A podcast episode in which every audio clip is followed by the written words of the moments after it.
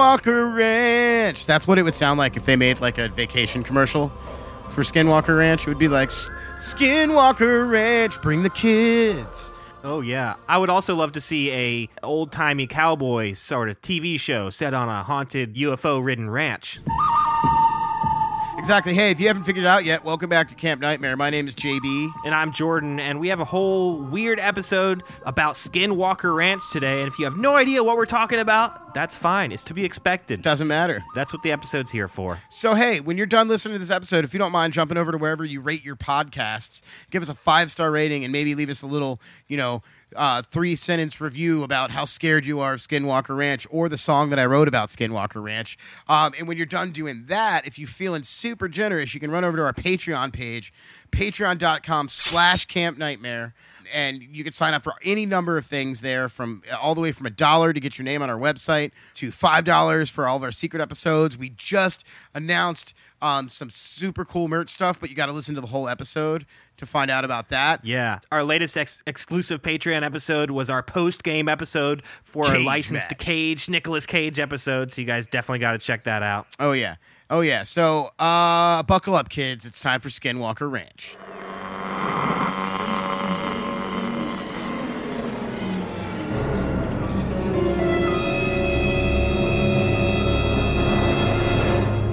Hey, everybody. Welcome back to Camp Nightmare. We are going to talk about Skinwalker Ranch today. I'm so excited. I can't even wait to tell you. I can't even wait seconds to tell you that we're going to talk about Skinwalker Ranch. I know. I'm super excited, too. This is like one of the weirdest things that exists that I know about. It really is, and I've listened to myriad podcasts about this specific thing. So, like, I'm already ready.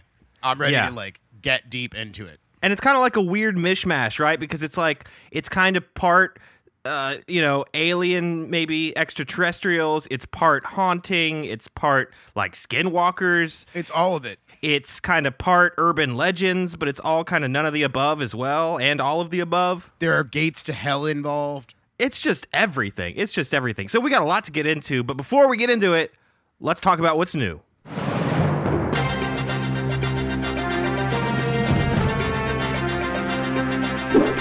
I'm going to start with what you and I were just talking about before we started recording. So apparently authorities in the Netherlands found a bunch of shipping containers all dextered out on the inside with like dentist chairs and like various implements of torture strewn around them. I guess they were like setting like this high-powered drug cartel in the Netherlands was like setting these things up to be a real-life hostel, which is literally my nightmare. Like, that is my nightmare, like, being abducted and then tortured in some weird Eastern European country. And apparently they had the interior of these things all soundproofed, too. Mm-hmm. So, you know, these people could scream and you couldn't hear them on the outside. That shit's terrifying. That is, like, real-life hostile. Like, that shit's happening. And the shipping container with the dentist chair, they tested it, and nobody had been tortured in there yet. So that's kind of the good news. It's creepy, but it's not, like, depressing, right? Because nobody had been tortured. It's not like they found this like blood-caked torture room of horrors, right? They found this like clean slate one that these psychos are just gearing up for a life of torture. My big fear is that no one had been tortured in that one. That doesn't mean there's not another one somewhere that's just covered in blood. That's my thought, right? Because I doubt this is their first go at a shipping container torture chamber, right? That's not something that, I don't know, I saw the picture, and it doesn't look like something that an amateur was doing. No. This is like they've perfected this fucking idea. This may be the first time they did it in a shipping container, but like I'm certain that dude's dextered out a basement room somewhere. Oh, totally. He's a drug cartel. It's like their man caves. You know, they need like a really good torture room. Exactly. So yeah, that's terrifying. Yeah, so that's pretty fucked up. So that's our first bit of news. The second bit of news is just more pushbacks. Last week, I finally talked about Meth Gators, the script I wrote, and the fact that it won first place at the International Horror Hotel. And I was excited because I wanted to go there in September, and the fact that the film has won Best Horror Script, but it's nominated for Best Overall Script, and if I win Best Overall Script, I get a sick fucking wrestling belt that says Meth Gators on it, which I very much want. So they're not still going to have the contest. They're just going to cancel it. Oh, they're still going to have the contest, but they've pushed everything back to 2021. So now, originally Horror Hotel was supposed to be happening last month. Then a while back, they pushed it to September. And then I just got the email that they're pushing September back to next June. But it's actually kind of cool what they're doing. And I think you and I should get in on this and get over there and Camp Nightmare it out at Horror Hotel. But what they're doing is they're doing everything from 2020, but they're going to continue opening up for submissions for the 2021 festival, and they're just going to get a double-sized venue next year, and they're going to do two years of film festivals at once. I think that's a great idea. So it's actually going to probably end up being the biggest horror hotel of them all because of that. I think that's a great idea, and I would love to be a part of that. So, yeah, hopefully we'll be out there supporting Meth Gators and hanging out at the International Horror Hotel, but not until 2021. So that's... Womp, womp. Wah, wah. Next up, the inevitable has happened. I don't know if it's the inevitable or if I'm more scared now. Christopher Nolan has finally... He broke, and he pushed back the release of Tenet, but only by a month. Like, he pushed it back to August. Like that's all you can get out of him. You can't squeeze blood out of a stone, you know? Yeah.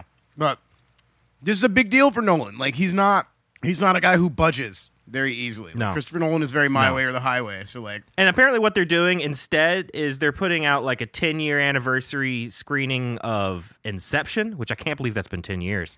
It freaks me out. I don't like knowing that's been 10 years. But instead of doing like a Tenet thing this month, they're just doing a 10-year Inception thing. I don't know. Christopher Nolan is that terrified people are going to forget who he is, I guess, in a month. I still feel like Tenet might somehow either bring on the apocalypse or stave away the apocalypse. Yeah. I thought maybe, he had some tricks up his sleeve, was going to fix things with his movie, but if he's pushing it back to August, that means he doesn't have faith in that sort of I don't think he has consequence. I think Christopher Nolan might poop just like the rest of us. He might just be human. He likes his milk and cookies just like everybody else. Yeah. He might, he puts his pants on one leg at a time. He just makes hit movies when he's done. That's all. So Kilroy. Kilroy was here. What is that? Now, have you seen this trailer yet? No. Oh, dude. Okay, so we're definitely going to share this trailer on the X-Files. JB, you got to check it out.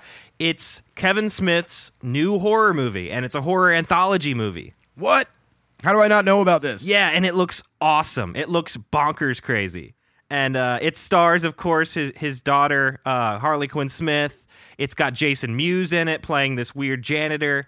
When did he make it? This trailer just came out. I have no idea. I didn't even know he was making anything else at all right now, and Kevin Smith just comes out with a new horror movie. Yeah, same. I follow him pretty closely. Like, I listen to Smodcast every time. I've listened to every Smodcast. I follow him fairly closely, I thought, and I've heard nothing about this, but now I'm definitely in. Well, and good on Kevin Smith, because...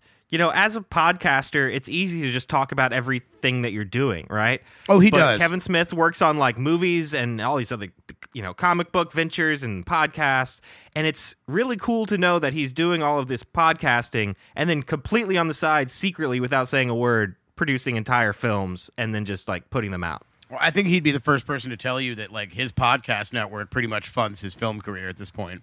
Sure. I mean, he developed the entire plot for Tusk on a podcast. Well, after Cop Out, Hollywood was basically like, we're never going to give you money again, ever. So like, pretty much everything you've seen after Cop Out has been, to my knowledge, for the most part, like, self-funded. Or if it's funded by a studio, it's always like an indie studio. Right. Now, you know what I mean? Like, he had a brief run in, like, the late 90s through, like, the mid-2000s where studios were funding him, essentially. He started with Clerks. Totally. And, he's the true American filmmaker story that he started like super indie and then got to be a studio guy and then just burned out hard as a studio guy. Right. He kind of followed the same trajectory as John Carpenter, right? Self-funding your first ambitious feature, getting embraced by Hollywood, making some hits, and then getting to the point where their creative vision and Hollywood's vision don't match up, causing a lot of tension there. And just like Kevin Smith, I mean, that's why John Carpenter had to go to movies with much smaller budgets and stopped having massive Hollywood releases. Yeah, well, and I think the only difference is that Kevin Smith didn't really alienate Hollywood. He just sort of started making really bad studio movies. You know what I mean? Right. You know what I mean? Like, yeah, it's true. John Carpenter was making classics; they just didn't realize it. Well, exactly. Like Kevin Smith's Jersey Girl. Like, that movie's not great. Like, it's not terrible, okay, but it's not great. you know, his latest films, you've seen that Kevin Smith has fallen back in love with filmmaking, and you can read that all through his latest movies. And this Kilroy Was Here looks incredible, dude. It looks like he had a blast making it. I'm excited to see it. I will check out the trailer. Excellent. And the last thing on What's New, we got some good news. There's been a lot of bad news. There's been a lot of cancellations. There's been a lot of pushbacks. It's looking like Halloween is going to be canceled, or at least an interior social distance Halloween. But Spirit Halloween stores are coming back. Hell yes. Yes, they say that they're working on what they can do to develop the best socially distant interior Spirit Halloween experience they possibly can.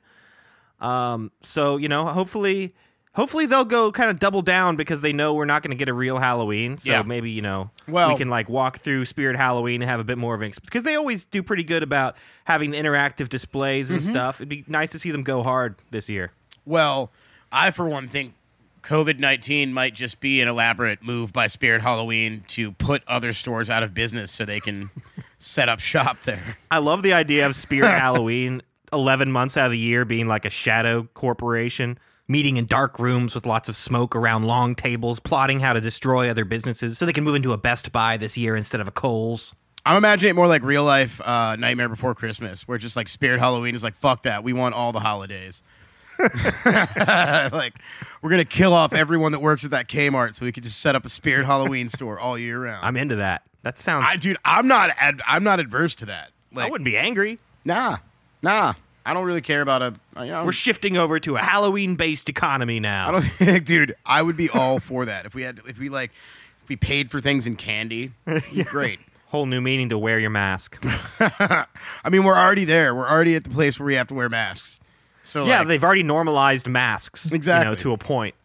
I was thinking that the other day when I was in Wegmans buying groceries, and this kid walks by with like a low hanging backpack and like a mask on, and I was like, dude, 6 months ago that kid would have been arrested inside Wegmans for dressing like that. Now it's like the most normal thing ever. I had to go to the bank, and I got to the bank and I pulled in the parking lot, got out of my car, and I'm like, I'm about to walk into a bank with a mask on. Like, is that legit? And it turns out you had to actually make appointments in the bank to, like, come in. Really? Which, actually, I think that's a good move. One, because it keeps the bank not stacked full of people. And two, it prevents a whole bunch of people wearing masks from just going into the bank, which is just sort of disconcerting. No, that's fair. Yeah. I'm not angry at it. Cool. Well, that pretty much does it for What's New. Let's get into Trailer of the Week. All right, we got a nice, shitty found footage trailer for you today. Straight from that post-Paranormal Activity wave of found footage movies that were just mostly, by and large, not great. They did one about Skinwalker Ranch, which they creatively titled Skinwalker Ranch from 2013. It's not great. And no, it's not good, but it does go with the theme. It's not great. And it kind of shows that Skinwalker Ranch is kind of a mix of every supernatural thing out there.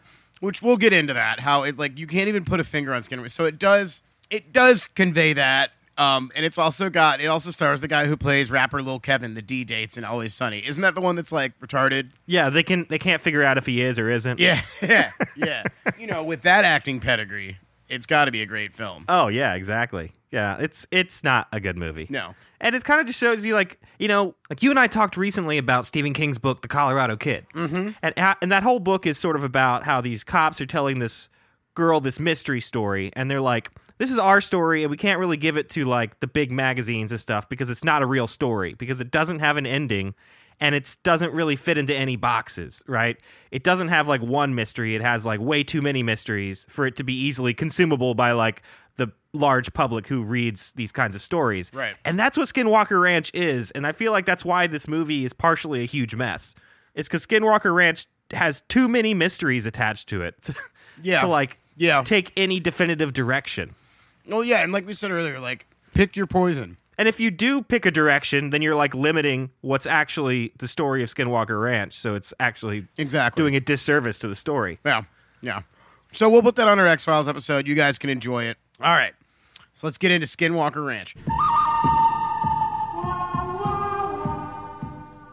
So this is a weird episode because what the hell even is Skinwalker Ranch? Is it an episode on aliens? Is it skinwalkers? Is it hauntings? Is it urban legends? Who the fuck knows? Like, whatever your The answer is yes. Exactly. Whatever your particular brand of paranormal study is, you can find it in Skinwalker. Like, yeah, exactly. It's why it's hard to make a good movie. It's like, it's what you were just saying. It's why it's hard to make a good movie about Skinwalker Ranch, because it's just so, it's too much over the place. Yeah. It's just way too much. And what we're going to talk about today in relation to Skinwalker Ranch is a mixture of documented facts about the region and about what's happened there and about what people have studied there, and a mix of official reports of people who have lived there or worked there. And also stuff that Jordan and I are going to make up off the top of our head because we're both high. Yeah, as always. Right. Which, you can't talk about Skinwalker Ranch and not be a little stoned. I'm sorry. Yeah, a joint or a couple beers. You know, if you're going to talk Skinwalker Ranch, you got to be loose. Can't go into that stiff. I'm assuming all of you listening are at least a little stoned. Ashley, if you're driving to work listening to this and you're stoned, you're doing it wrong. Anyway, so I guess the best place to start is probably at the beginning. That seems like a reasonable place to start. Skinwalker Ranch, a.k.a. Sherman Ranch, is really what is its actual name. Skinwalker is its, you know, it's gained that name, and we'll get to why, but... That's its street name. It's its street name. It had to knife many other cryptids to get that name. Sherman Ranch is its Christian name. Yes, it is its Christian name. So it's approximately 500 acres of land in Utah in the Uintah Basin. Is that how you say that? I think it's Uintah Basin. Uintah Basin. It's an unexplained hotspot of strange occurrences.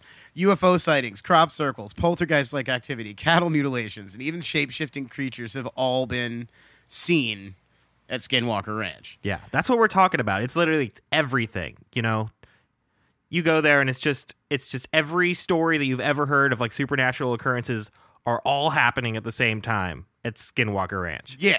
It's strange not only for having unexplained events, but for having them consistently for decades. Like, it's not like it's new. It's not new at all. This place has been around for a while. Yeah, and what also makes it special is it doesn't just have all those reports, but it's also the most heavily studied regions for this reason of basically anywhere in the world that I can think of. So there's all kinds of research that went in, that has gone into what we're going to talk about today. Some people believe it's cursed, others that it's just a supernatural place, like a thin spot between dimensions, and others just don't know what the fuck to think. I kind of fall into that category. Like something. Yeah, I don't know what the fuck to think either. Something is weird about Skinwalker. I cannot deny that fact, but I just you know, I'm into science, so it's hard. Yeah. It's hard for me to put a finger on it and say that it definitely is this. Right, because I'm in that camp too. I don't know what the fuck it is, but I know there's something going on there because it's been too many reports, too long, too much official research put into this place. Oh yeah, and like too much security for there to be nothing. But I'm also, you know, it's also like you have to look at your definition of like paranormal, right? Because I'm not saying anything out overtly supernatural is happening, right? But it could just be something outside of our understanding of science, of like reality, of physics, you know, like it's, you look at other dimensions and it's like, is that really supernatural or paranormal? No, but it's unexplained. And I believe it even goes so far as, and we'll probably get to this towards the end of this, that it's currently owned by like a shadow corporation that no one knows who is in charge of. Like, there's an actual shadow corporation that owns Skinwalker Ranch now that like won't let anybody do any more research or interviews, quote unquote. There, yeah, it's pretty awesome. Some people still believe that there's paranormal testing going on. I am one of those people as well. Like, I'm certain there's still, like, the reason the Shadow Corporation bought it is so they can do things unencumbered. Yeah, and we'll talk a little bit more about what that is later because it gets interesting. Yeah. So Skinwalker Ranch, like we said, is located in Utah in the Uintah Basin that people call UFO Alley, and it's obviously a hotbed for UFO sightings, abduction reports, you know, all of that kind of stuff. Located near the Uintah and Ouray Indian reservations. And we all know how messed up things can get when you start messing around with Native American burial grounds, Native American holy lands. You know, that's never a good recipe. I mean, I could cite movies all day. We've got Poltergeist. We've got Pet Cemetery. We've got the Amityville Horror. We've even got Stanley Kubrick's version of The Shining has specific dialogue that mentions Indian burial grounds on the lands of the hotel. It's just bad juju, guys. Don't mess with it. Okay, so let's talk a little bit about the original story of Skinwalker Ranch, the story that a lot of people claim to be the source for all the disturbances starting in that Uintah Basin area. The Navajo Indians called the place their home, and they lived there forever, totally peacefully, as they are wont to do, until they are driven out by the white man. This, of course, angered the tribe, especially a specific shaman who supposedly cursed the land and possibly created the very first skinwalker to take residence there, making the land dangerous for the white man to inhabit. Yeah. And so, for you that don't know what a skinwalker is, it's a Navajo term for a supernatural entity who can shapeshift into various forms. I've generally seen it represented as like a wolfen-type creature. It's basically like, you know, Native American werewolves, essentially. Exactly, is what skinwalkers are. That's the best way to put it, yeah. And the skinwalker itself comes from the Navajo Indian tribe, and they have always been reluctant to talk about the details of the lore behind the skinwalker with people outside of the Navajo, because it's something very special to their people. And unlike the werewolf, it's not usually a normal everyday person that just turns into a dog or a coyote or a wolf. They are usually malevolent creatures like witches who are able to turn into these creatures. But a lot of times skinwalkers were said to, like, instead of like a werewolf, which is often portrayed as turning into like half man, half wolf monster type thing, skinwalkers would often turn more into something that looked outright more like the animal it was supposed to be. But in some of these stories also, they're more monstrous, and some of them have telepathic abilities. But one of them was said to have been created and lived in that in the Uintah Basin area, supposedly as a curse. Members of the tribe, of the Navajo tribe, avoided that area, called it Shadow Canyon, and that's where the skinwalker was said to reside. And that is where the ranch was built. Of course, because you have all of Utah, the whole place is empty, and you have to pick the one canyon full of skinwalkers. And listen, here's something I've learned over my life. If there's an area of the country that the indigenous people of that country readily avoid, don't go there. Like, right. Don't build stuff there. Don't claim ownership of there. Like, have none of you seen Poltergeist? The ground is sour. Exactly. Yeah. Indian burial grounds, you just don't fuck with them. So let's look at the Myers family real quick. There's not a lot to say about them, but they're the original owners of the ranch. From about 1905 to 1987, they never really reported any strange occurrences from their residents, but all of their neighbors did. Right. So it's kind of hard to imagine. I imagine the Myers were just like had some like hard ass dad who's like, I don't see no lights. Exactly. It's like, they're like, Dad, why is our dog inside out? Dog's fine. The dog's fine. He's always been like that. He eating. Yeah, I love that the Myers, even though they're, you know, the families from 1905 Utah, somehow sound like they're from Detroit in the mid '80s. Why are you crying? Yeah. But reports or no, eventually the Myers family did abandon their home in 1987 for right. unknown reasons. They never reported anything, but they just left. Like, they never reported anything, but they were like, we out. Yeah, the stubborn dad's just like, we're leaving, but not because the ghosts, for my own reasons that I have, that I don't need to tell to you. We have to move because Jimmy's failing math. Well, and I gotta believe it's a different generation of Myers that left that house than the ones that, unless they are, in fact, the immortal... The Nosferatu. Right. I gotta believe it's a different generation. Yeah, maybe it was like, okay, Dad finally died of a stress-induced heart attack. Right. We can all just move off this ranch now. Right. Dad finally got raped to death by a ghost, and same ghost that like kicked a dog. So in 1994, Ted and Gwen Sherman with their two kids moved on to the 80-acre ranch. Terry and Gwen Sherman with their two kids moved on to the 80-acre ranch in the Basin area. They wanted to start a cattle ranch. Now, that's not unheard of. Like, you can't fault them for being like, let's go out west in 1994, which is way after the cattle boom, and start a cattle ranch. Sure, yeah, it's the American dream, you know? Buy some cows, pack up the old lady and the kids, and head out west and start a damn-ass farm. Exactly, it's all you need. It's all you need. So, we don't have to tell you, this is a classic horror movie setup right here. The Shermans find the most picturesque piece of land imaginable and can't understand why it's been so unoccupied for so long. And if I remember correctly, and why the the previous owners just abandoned it. Right. And if I remember correctly, they also got it for a steal of a price, which, of course, you know, yeah, that's horror movie fodder right there. They first find metal posts near the front entrance with huge metal chains attached. That's a red flag. Right. Because it's as if someone had chained up large animals there to, like, protect the door or something. Yep. Some sort of strangely reinforced posts by the door. They also found large padlocks on almost every door. Also a bad sign. Literally, like, this is existence. This is the universe telling you not to move in here.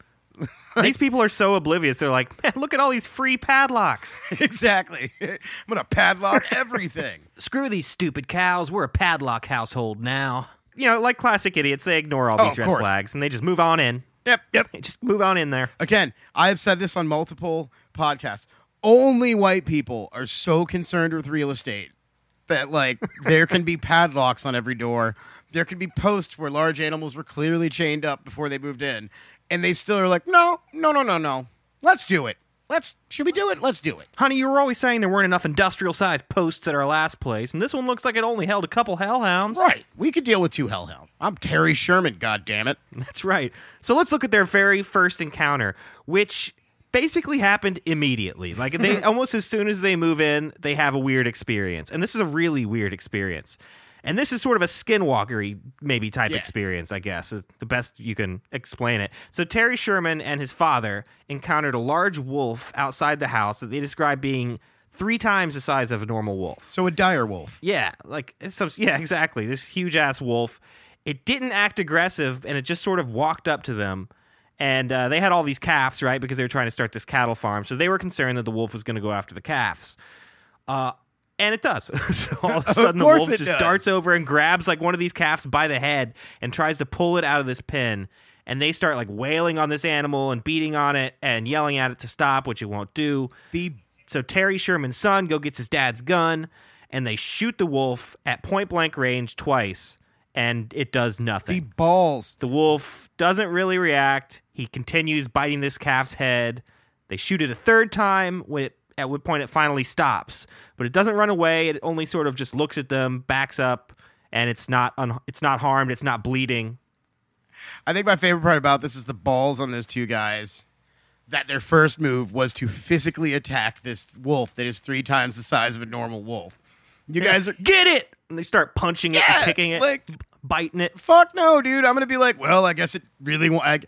Look, if I'm on a ranch... and something that is 3 times the size of a normal wolf rolls up and steals a cow, it clearly wanted that cow more than I did. Like, period. I don't want that cow as much as you. You can have that cow. Well, we're clearly not dealing with the smartest people in the world. We already talked about all these obvious red flags there. You know, this is the kind of people who attack a wolf with their fists and with pieces of wood and lumber, maybe. So after the third time you shoot it, and it does nothing but back up just a little bit. Not to be afraid, just to get a better look at the thing that's shooting it. Like, that's what really strikes me about that, is it didn't back up because it was afraid. It backed up because it was like, it's kind of dark. Who's shooting at me? And then they shoot it a fourth time, supposedly in the heart, and nothing happens. Like, the wolf is fine. And so this wolf, Terry's father gets a shotgun now, and they shoot the wolf again, and they say they see fur fly off. Where the bullet hits, but again, nothing really happens. The wolf doesn't die. The wolf's not really hurt. It just stares at them. They shoot it again with the shotgun, and then the wolf just sort of trots off into the woods like it ain't no thing. Fuck you guys. I was just trying to get some dinner. Yeah, how many shots is that? So we had like 5. That is 6 shots. 6 times! 6 times! I shot him 6 times! Oh, my God. This is the real-life story of Dr. Loomis. What? I shot him 6 times! I shot him in the heart! Things only get crazier from here on out. Like, that's like day whatever, like in the first week or some shit like them living 3. There. I don't even... Like, if this was a horror movie, there'd be that nice title card that was like, Day 3. Yeah, Tuesday. Right, exactly. So shit really starts popping off when the Shermans begin seeing floating orbs of light. So strange lights and disembodied voices speaking unknown languages that seem to come directly above them. They also see ghost-like apparitions, sometimes at their windows, sometimes in the room at night. Why are you still there? At this point, you have now encountered a dire wolf that cannot be harmed by any human weapon. There are ghostly voices coming in languages that you don't speak. You're seeing shit in the window. Bro, leave. Like, this is going to be a recurring theme for me. Classic. All their money's in the ranch, and they're too stubborn to leave. You know, Terry's like, I spent $3,000 on this place. I am not leaving. Exactly. I cashed in a whole lot of camel dollars for this ranch here. You have no idea how many cigarettes I had to smoke for this.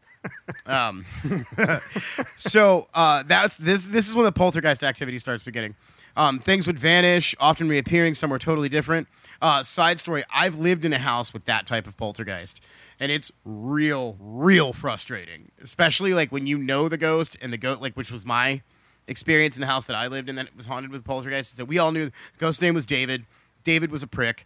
We all knew David, and we'd all be like, can you please stop hiding my car keys, David? I cannot be late to work again. Oh, yeah, real nice, David. The one guy who lives here and doesn't pay rent hides my keys, so I can't get to work. Turns out I was just a raging alcoholic and kept misplacing my number. No. Spoiler alert. So one day, Gwen brings home some groceries, unbags them, turns around for a moment, only to turn back and find all the food back in the bags. That's some straight-up paranormal activity shit is all I have to say about that. Totally. Or like in Poltergeist when they turn around and all the chairs are stacked, you know, stuff like that. Or like in Dr. Sleep when they turn around and Aubra's put all the spoons on the ceiling. Yeah, yeah. And it's always because there's always never any sound, right? It just happens in the blink of an eye. So they heard the sound of what seemed like heavy machinery that seemed to come from underground. Again, red flag. There's voices from above, heavy machinery sounds from below, people appearing, disappearing. Dogs and cats living together. It's anarchy. Mass hysteria. So as though, you know what, really, this Skinwalker Ranch is like the 2020 of paranormal occurrences. Like, it just keeps getting worse. Yo, it is. It just keeps coming. Hits after hits. So this is when the cattle mutilation starts. Right, which is the perfect thing for a couple trying to start a cattle ranch. Right. It kind of puts a damper on it. As if everything wasn't bad enough, they start finding their cattle dead. Not just dead, but mutilated in strange ways. They found some with their genitals cut apart. Ugh, why would you do that? It's just rude. And one had a missing eye. Some simply vanished without a trace. Now, I can understand... No, I can't really understand cattle mutilation. But I really can't understand... I was about to say I can understand cattle mutilation, which is not true. Yeah, I'm glad you stopped yourself there. I really don't understand why you're just going to cut genitals apart. That's weird. That just seems unnecessary. Unless the only reason you'd think you could explain it is if you're talking aliens just studying anatomy, right? You know. Yeah, but I feel like all right, I'll give you that. I mean, they're just sick. Why is every alien in every story is like just a sick pervert? It's always like they abduct somebody and they're like, cut his balls off, or like, shove this thing up his ass, you know? Exactly, dude. What was that movie with It's never like give him a cheek swab and let's put him on his way. It's never that. What's that movie with Simon Pegg and Nick Frost where Paul, yeah, where Seth Rogen's like with Seth Rogen's Paul the alien when they're like, you're not gonna probe us, already. He's like, why does everyone think we're trying to stick our fingers in your buttholes? I don't want to stick anything in your butthole. Like, I didn't come billions of light years to play with buttholes. No, it's just humanity's obsession with putting things in your butt. You know, it's like, yeah, for how many years has the tough guy response been like, I'm going to shove my foot up your ass, right? You know? And then they get upset if you accuse them of hiding latent homosexuality, because to those guys, you know, gay isn't manly. And if you imply that I'm gay again, I'm going to shove my fist up your balls. Did you ever see, what's it called? Trainwreck with Amy Schumer? John Cena has a cameo in it where he's like this hyper toxic masculine guy or whatever, and they're at the theater, they're at the movies, and this dude keeps talking, and John Cena just starts yelling at the guy, and he's like, you know what, dude? You're an asshole, and you know what I do to assholes? I fuck them. And like, there's this running gag throughout the movie about John Cena being like super homoerotic, and Amy Schumer's always like, do you honestly not see how that sounds gay? Do you not hear yourself? It's like Tobias from Arrested Development. My schedule, however, is as open as my relationship with my wife, so why don't we pair up and hit the town together? Oh. I'll be your wingman. Even if it means me taking a chubby, I will suck it up. Right. All right, so back to Skinwalker Ranch. So in terms of, like, cattle disappearing from a herd, generally speaking, ranches in that area expected to lose about 1% of their herd a year for various reasons, whether it's, like, sickness, one of them just dies of whatever. In only 2 years, the Shermans had lost 20% of their cattle. Which is crazy. Like, just those numbers alone. Right. And looking at all the surrounding areas, it's insane. So they would see orbs of light hovering near the dead cattle, and this wreaks havoc on their finances, obviously. And, you know, Jordan kind of, like, even though I was joking, Jordan kind of hit the nail on the head earlier with, you know, the reason they didn't leave immediately after this dire wolf shows up and then all these other things is all of their money is sunk into this place. They can't just... you know. Yeah. It's the same reason, really, that they attacked the wolf head on with, like, fists and lumber, because all of their money is in those calves and in that property. True. Fair. I'm just saying, you could lose that one calf. You could lose the one calf. You guys are a little bit too ballsy for me. Yeah, if it's down between losing the calf and losing an arm, I'd, get rid of the calf. Well, 100%. So, all right. So things get weirder. The orb sightings intensify. Sightings of unknown cryptids on the property. Sightings of what appeared to be tropical birds on the property. And one single night, they lost all 6 of their cats. Here's where I draw the line. You could take my cattle. You could take my children. But the minute you touch my cat, there's going to be some issues. I have 2 cats that mean the most to me, Ferdinand and Archibald, and I swear to God, it would stop right there. That's where the sightings and everything, that's where all the activity would stop for me. It's like, I got no calves, I got no cats, I got all these birds hanging around. Our pets' heads are falling off. At that point, that's when I start looking at like black magic to make it go away. Like, I'm not afraid to sacrifice any one of you for my cats. Yeah. I get it. From a dog person perspective, I get it. Just speaking to that, the next thing that happens to them is all their dogs mysteriously vanish. Yep. So now I'm pissed, Yeah, now they're taking cats, they're taking dogs. With all this strange shit going on, they had 3 dogs that went crazy, and they would just like bark with fear, and like they'd refuse to come out of their dog houses. They wouldn't even come out to get their food. They were just terrified. One night they just start chasing one of these orbs, and they just like run off into the darkness chasing this thing. Terry hears them attack something. They hear the dog like yelping with pain, and then the barking all stops. The next day, he goes out to try to find them, and he finds 3 circles burnt into the ground, which with what appears to be liquefied, burnt flesh in the middle of the circles. Yep. They got vaporized. Like, this, again, I understand that all of your finances are sunk into this place, but like, dude. But someone's vaporizing your dogs, man. Right, exactly. So the family lives under constant stress, obviously. They not only have to deal with all the strange happenings, but they're also in the tank financially. They're constantly in fear. The kids' grades drop. Like we've already talked about how this is like the plot of Poltergeist. They continue the plot of Poltergeist by all sleeping together in one room in order to feel safer. And they live like this shit for like 2 years, which is insane. Yeah, until everything finally goes to shit. Right. And then and that's when Skinwalker Ranch starts getting some notoriety outside of just terrorizing this family. And so that's where we enter George Knapp. George Knapp was already fairly well known for reporting the story of Bob Lazar, who was a man claimed to have worked directly with spacecrafts at Area 51.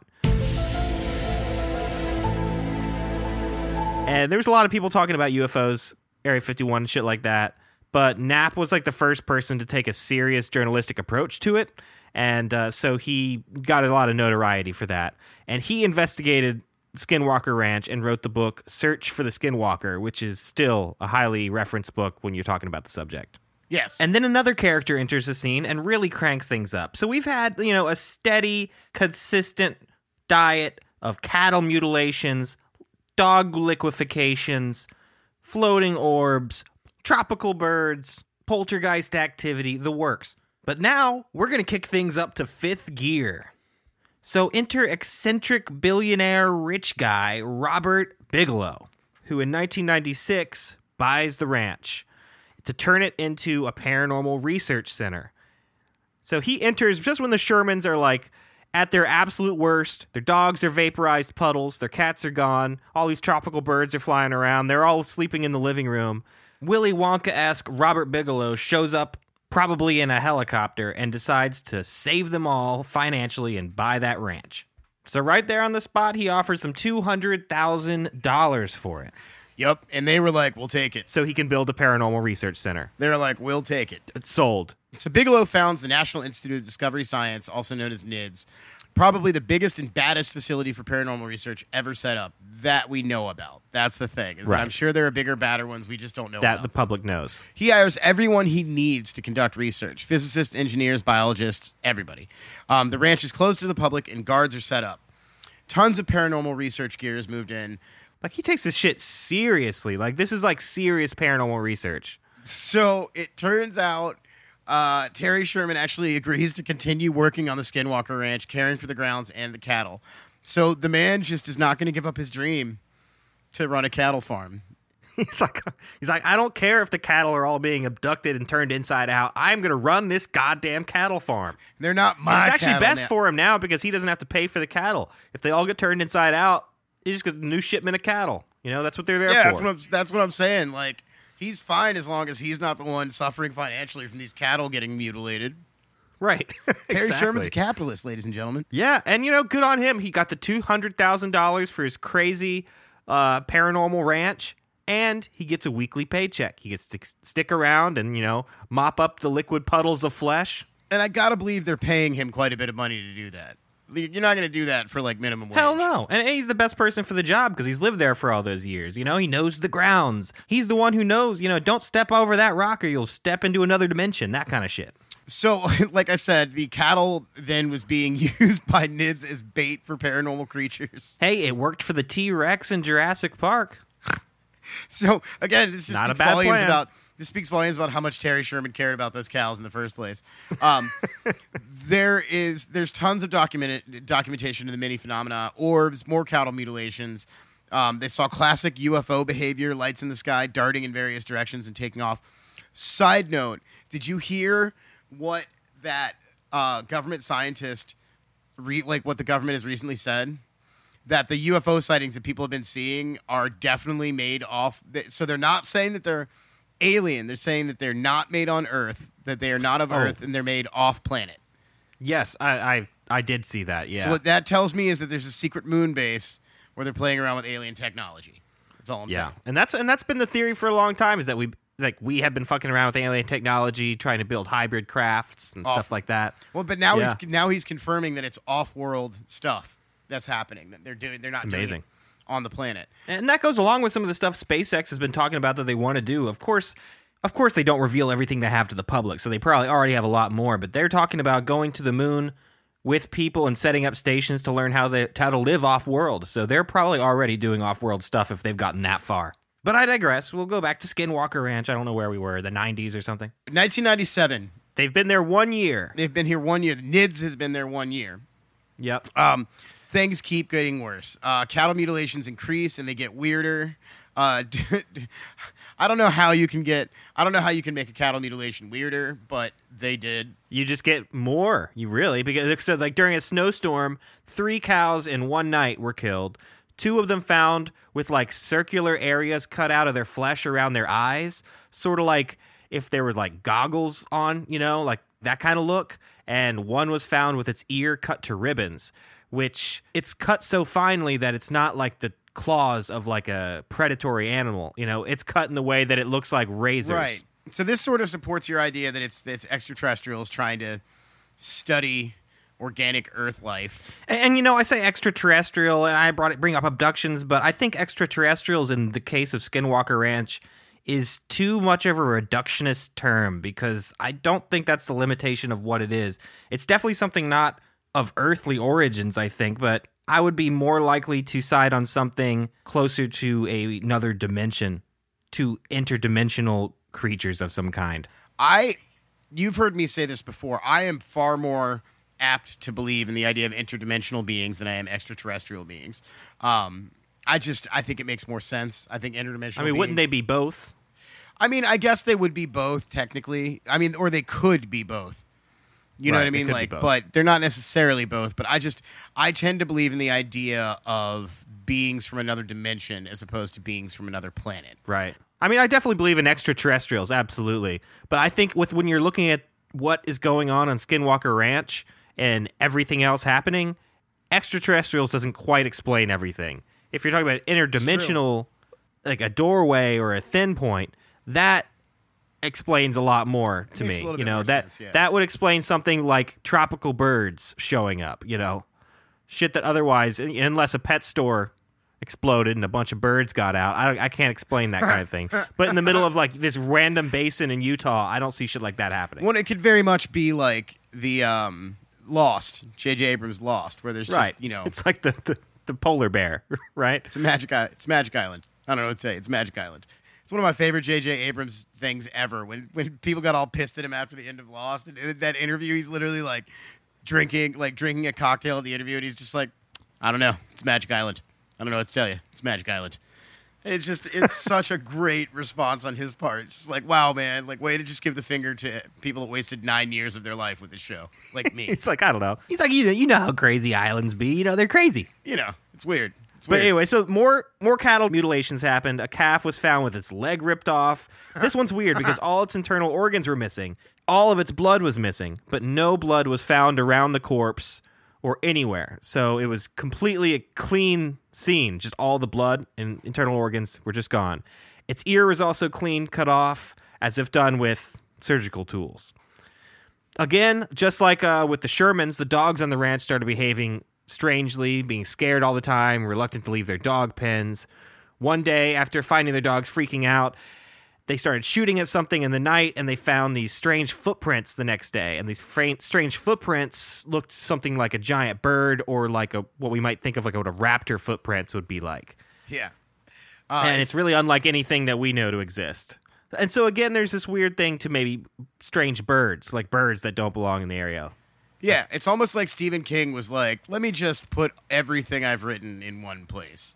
Let me just put a bird on that. Yep, put a motherfucking bird on it. Yeah. Despite apparently witnessing countless strange events, little to no physical evidence was ever collected, and in 2004, NIDS was disbanded. So that's the end of the NIDS story. And it's just hilarious to me that despite, you know, witnessing all these things, no one collected any physical evidence of anything. Like... Word, you guys are failing at your job. Like, right. Your whole job was to collect physical evidence. Especially if there's a footprint. Can't you get a cast of that footprint? But I guess maybe they don't count that as real evidence. But, I mean, they witnessed plenty. But Bigelow's not done yet. So even though NIDS was disbanded, he started another institution, Bigelow's Aerospace Advanced Space Studies, or BASE. Or bass. Bigelow drops the bass, right? And this one's a much more secretive organization than NIDS. He had the hopes of getting a government sponsor, which he actually succeeded on. In 2007, a government-run organization called the Aerospace Aviation Threat Identification Program. God, these names, dude. Or ATIP. TIP was set up. And this was run by a guy named Luis Elizondo, and he worked at the Pentagon. This was initiated by former Senate Majority Leader Henry Reid from Nevada. Of course. Same state as Area 51. Coincidence? I don't know. But Reid has said that he's interested in science and helping the American public understand what the hell is going on. And that's a quote from him. That's the most American way to. We're gonna find out just what the hell is going on here. We're gonna find out just what the hell is going on. We're gonna get to the bottom of it. Get to the bottom of what, sir? Well, we're just gonna find it out. Now shut up before I put a boot up your balls. It's an American ass response. So ATIP is funded by the U.S. Defense Department and is set up to investigate UFO activity. It's basically Reid was Agent Mulder. That's the easiest way to say that. He said the truth is out there and he's gonna find it. I feel like Mulder was cooler than Reid. But, yeah, he's like real-life Mulder, sure. I feel like Mulder was cooler than all true government agents. Reid was friends with Robert Bigelow, probably part of the same UFO circles, because you know that, like, there can't be that. You know what I mean? Like, yeah, they're always at the same Star Trek conventions and the ufologist conventions. Real serious ufologists all know each other. There's, like, 15 of them, and they all know each other. Bigelow urges... At this point, he urges Reid to look at Skinwalker Ranch. Skinwalker Ranch then becomes a primary focus for the entire organization. $22 million was spent on the program over 5 years. All funding for ATIP and BASS was pulled. It was shut down in 2012. Luis Elizondo resigned from his position at the Pentagon, stating his outrage at government secrecy and unwillingness to release information. So they clearly found something. Yeah. That's the thing, is at no point are we saying that the program was a failure, just that it was shut down. But after 5 years of serious government funding, which is what Bigelow wanted to get, and then everything was shut down in 2012 with the funding pulled, people, including Luis Elizondo, believe that wasn't the end of the research. And he believed that anything that they found seriously while working there would have just been hidden away and nothing would have ever gotten out to the public, which was his whole purpose in the beginning. And he just thought everything was going to be covered up. And now, interestingly enough, he works for the To the Stars Academy of Arts and Sciences, which is the institution set up by Blink-182 member Tom DeLonge and parapsychologist Harold Putoff to investigate UFOs and other such fun things. So does that mean he's in Blink-182 now? Or? No. He's no. I mean Luis Elizondo. I think he's the new lead singer.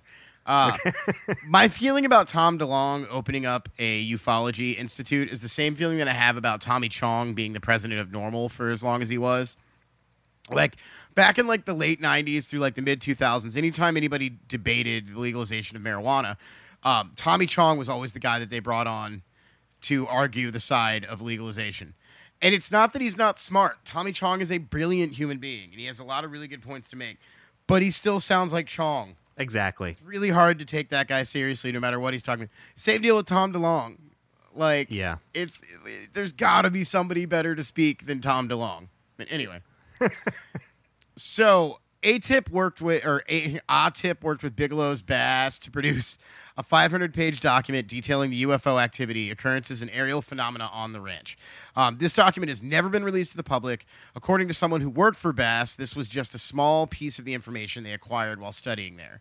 So again, they found something there. There's something that is absolutely happening at Skinwalker. And I think we kind of admitted that from the beginning, that we know something's going on there, but clearly the government knows that too, and they're just not giving it up. Exactly. And I guess after they disclosed that information, everything was, at least on the surface, shut down. But there's, others who believe it wasn't really shut down, including Luis Elizondo, who believes the program has continued secretly with funding from the CIA and the Navy. And we don't know for sure and probably won't ever know. Like, that's the point of shutting down the surface level of this research. But in 2016, the thing happens that we talked about in the beginning of this episode, which is a mysterious new buyer enters the scene and purchases the ranch. A property was sold off to a mysterious company called Adamantium Holdings for $4.5 million. That's right, a company named after a fictional metal that makes up Wolverine's skeleton in the Marvel comics has bought Skinwalker Ranch. Yep. Security was increased around the land. It's very difficult to get near there now. For a long time, there was absolutely no information available about who owned Adamantium Holdings. It was finally revealed to be a real estate mogul, Brandon Fugel. And I know it's a bit of a letdown. I think everybody was kind of hoping for this big reveal to be some sort of smoky room government agent who works with extraterrestrials to buy the land and, make hybrids with humans or some shit like that. But no, it's just some really rich real estate guy who just loves himself some comic books. And he's friends with George Knapp, who vouches for Fugel as a legit dude. Maybe George Knapp is not the guy that... Maybe the guy that writes, true crime stuff about Skinwalker Ranch is not the guy you really want to trust his opinion, but... he's apparently interested in science. I don't know. So Fugel is apparently really interested in science and discovering the truth. He's a confirmed superhero comic nerd, like I said.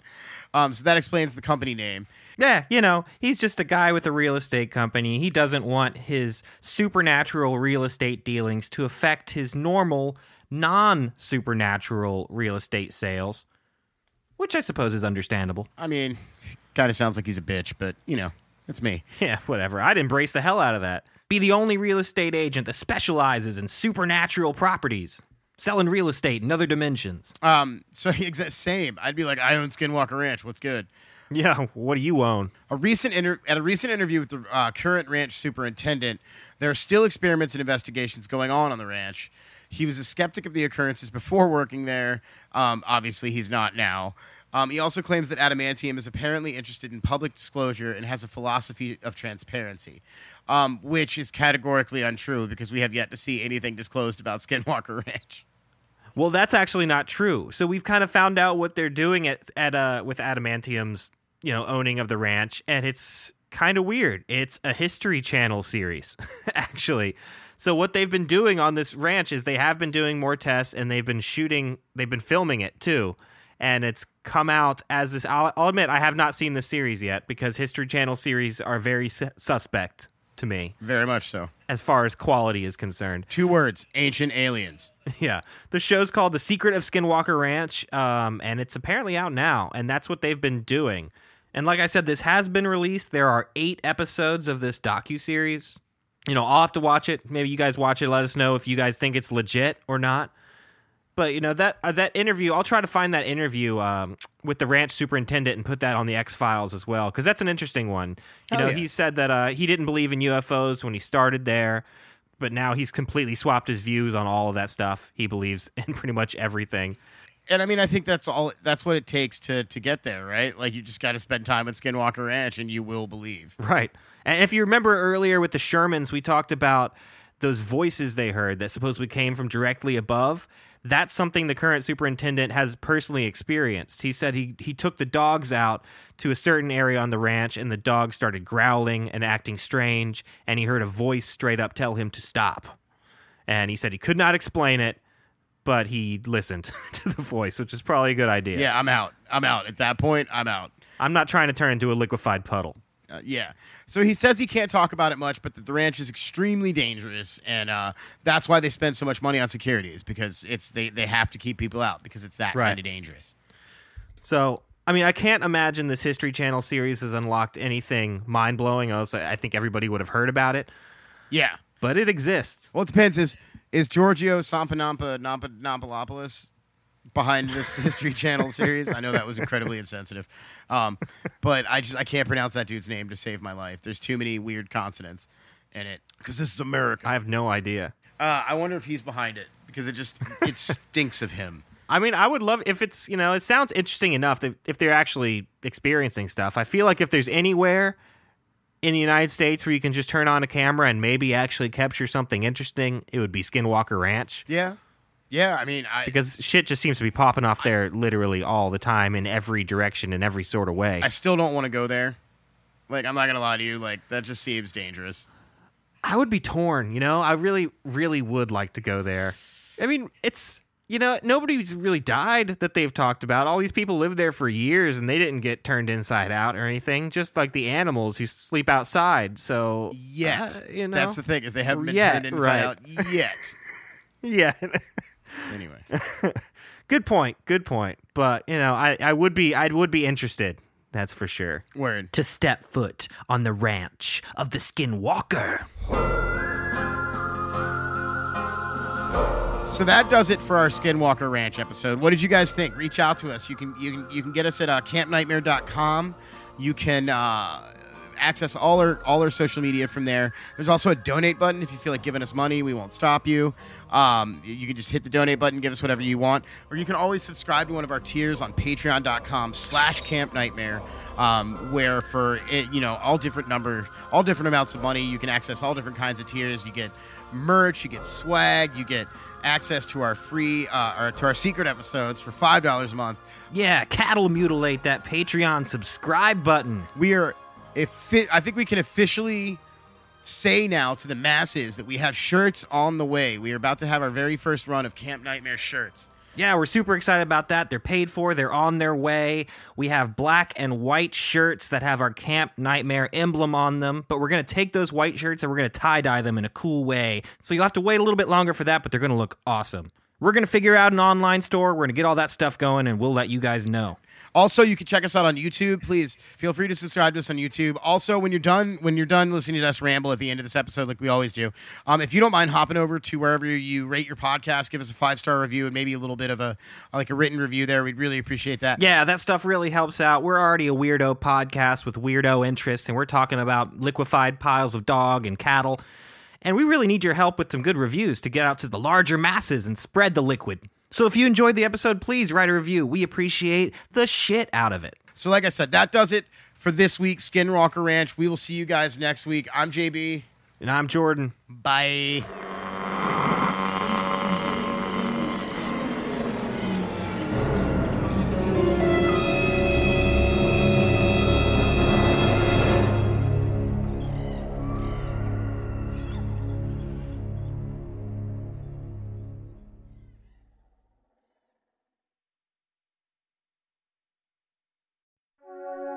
Thanks for listening to Camp Nightmare. Follow us on Instagram, Twitter, TikTok, and Slasher.